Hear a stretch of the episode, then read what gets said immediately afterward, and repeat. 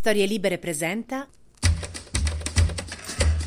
22 gennaio 2024, io sono Alessandro Luna e queste sono le notizie del giorno.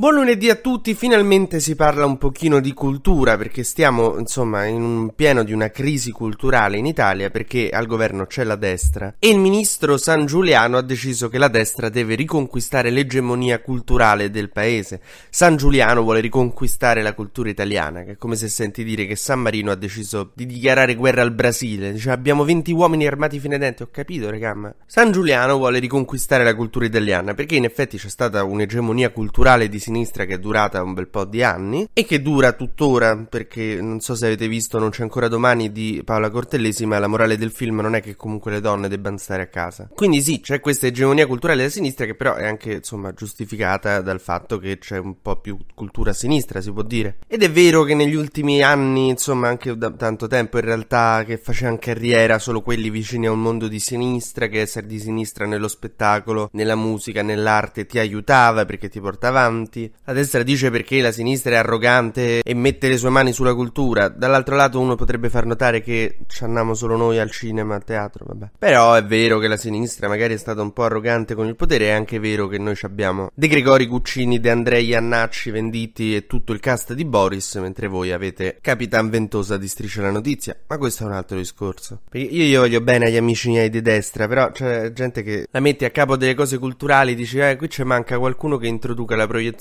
di Alessandro Nevsky di Einstein e ti rispondono più Amedeo.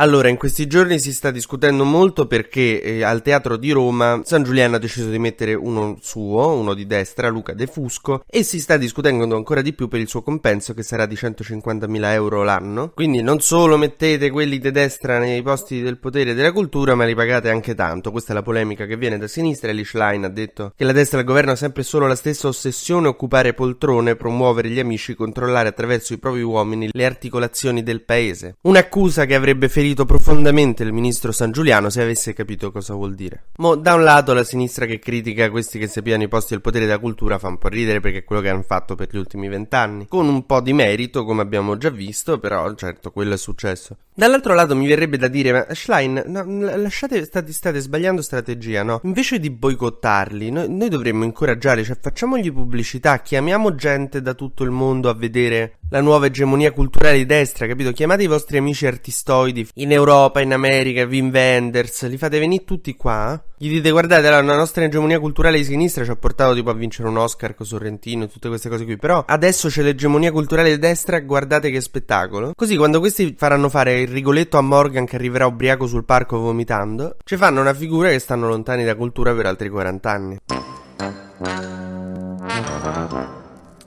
Ma facciamo un breve consueto giro sugli esteri. Vi ricordate che vi avevo lasciato, mh, per quanto riguarda il Medio Oriente, con Netanyahu che non parlava col telefono con nessuno? Ha ricominciato a parlare con Joe Biden, il presidente degli Stati Uniti d'America, ma diciamo che questa non è necessariamente una buona notizia perché ha negato qualsiasi tipo di pace, di accordo, di Stato palestinese. È come se tua madre dice, oh lo sai che ho ricominciato a parlare con zia Clara? Oh che bello, dice che vi vuole tutti morti. Cioè, se sono solo parlati, e praticamente Netanyahu ha detto in tv ieri che non ci sarà nessuno nessuno Stato palestinese, che Hamas vuole la loro resa, detto proprio Hamas vuole la resa di Israele, grazie, state a fare la guerra. È come se a metà tempo le squadre rientrano negli spogliatoi e uno va dall'allenatore e dice questi ci vogliono fa gol.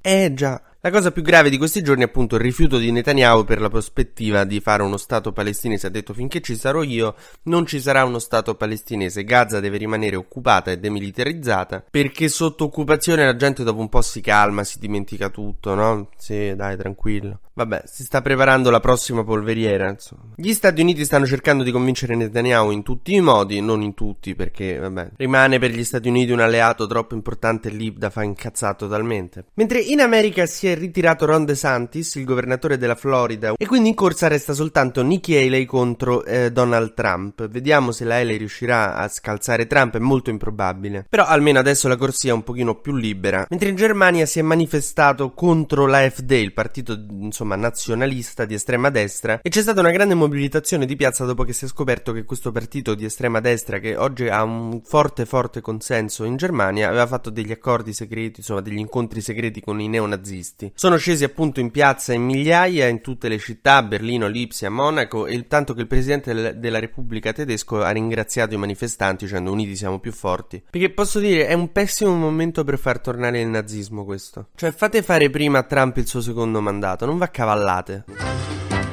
TG Luna torna domani mattina, sempre tra le 12 e le 13, su storielibere.fm.